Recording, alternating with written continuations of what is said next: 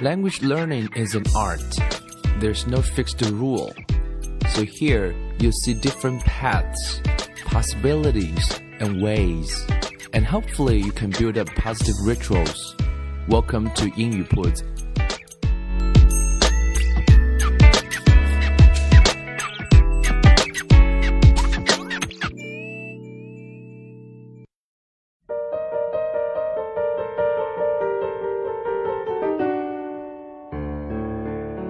将语言学习融入生活，获取讯息变成常态。Hello everyone, welcome to 英语铺子。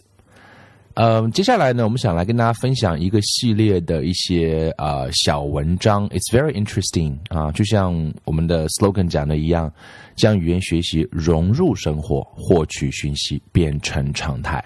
那现在我的生活当中可能充斥着很多关于小孩子的一些读物，因为 I have two kids, I have to take care of them, so I've been reading a lot. 啊，about those 啊 topics，但是其实小孩子的文章，小孩子的一些学习内容当中，也会有很多有意思的内容，也会让大人能够获取很多有意思的信息。在我的手上呢，就拿了这样一本书，这本书呢，封面上呢能看到的是两只蜜蜂，嗯，它的封面的标题叫做大标题叫做 Can a bee sting a bee？嗯，这是什么意思呢？Sting 就表示叮蛰的意思。意思是说，蜜蜂能够蛰蜜蜂吗？那这本书到底要讲什么呢？这个问题其实也许小孩子会提出来，大人也未必能够回答。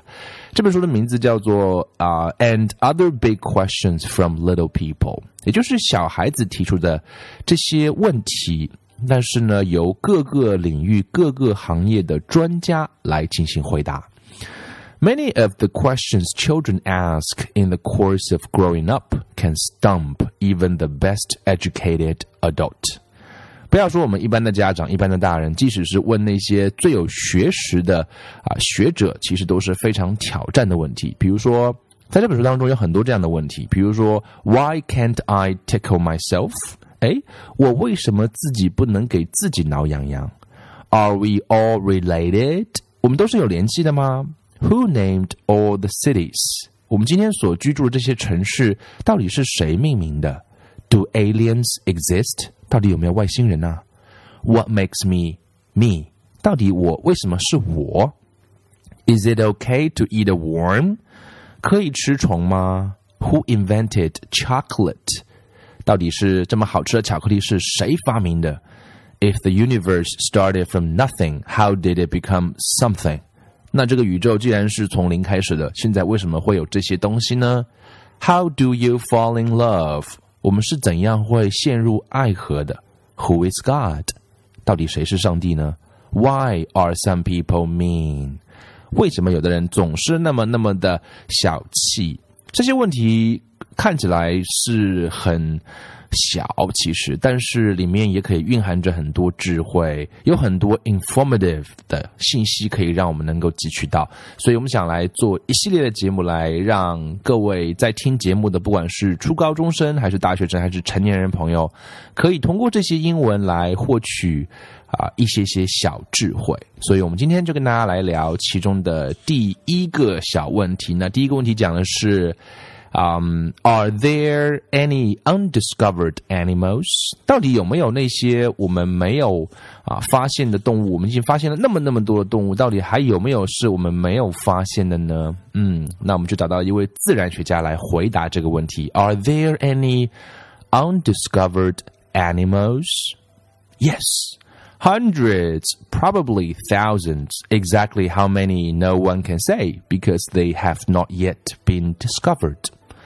其实是有的，对不对？有成百个、成千个，但是没有人能讲出一个准确的数字，因为还没有发现呢。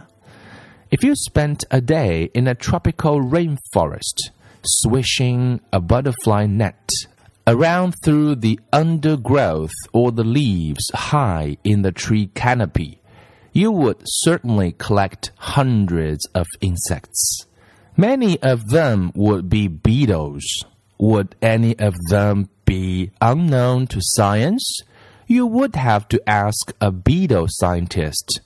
Many he would recognize straight away, but there might be a few that would puzzle him. 所以，其实我们在热带雨林当中随便找到一堆虫虫啊，其实当然是要去请教啊虫虫的研究虫的生物学家、科学家。有些他能够立刻能够啊辨认出来，但是也会有一些会让他怎么样 puzzle him，就是会让他也很迷惑。Would they be new species? It might take him a long time in a museum, examining them and comparing them with others in the museum or pictured in books about beetles to be quite certain that he had a new species. But there would probably be one. In fact, I suspect it might be harder to find a beetle scientist who would be able to do this very difficult work than to find an unknown beetle. 所以其实它是非常难的，也非常不容易去辨认出所有的这些啊虫虫，即使是啊生物学家也会不容易。当然，呃，小虫是这样，那么大动物会是会不会有很有没有被人类发现的很大的动物呢？Unknown big animals are certainly much rarer. Your best chance of finding one would be to go to the least explored part of our planet, the very deep sea. You can only go down there in special deep sea submarines.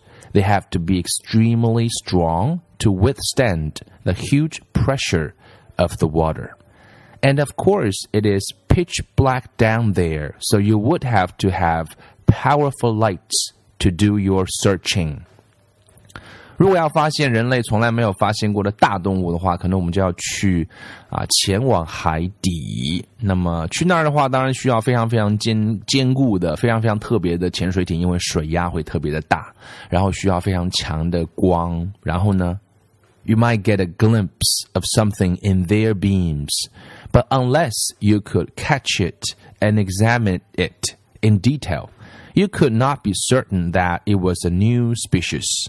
And catching animals down there is a very difficult job, needing very specialized equipment.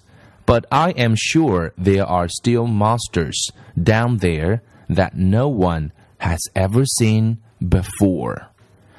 在海底，我们是有机会看到这些奇怪的动物，就像我们看 BBC 的纪录片一样。但是如果把它抓回来，仔细研究一下，这就不是一件容易的事情了。它需要非常特殊的设备。当然，这位生物学家他也讲到说，他也相信海底有那些我们从来都没有见过的什么 monsters。So this is question one of this book. Big questions from little people. And we're going to share with you some more in the next episode. And I hope you'll benefit from it. Learn some English, acquire some knowledge.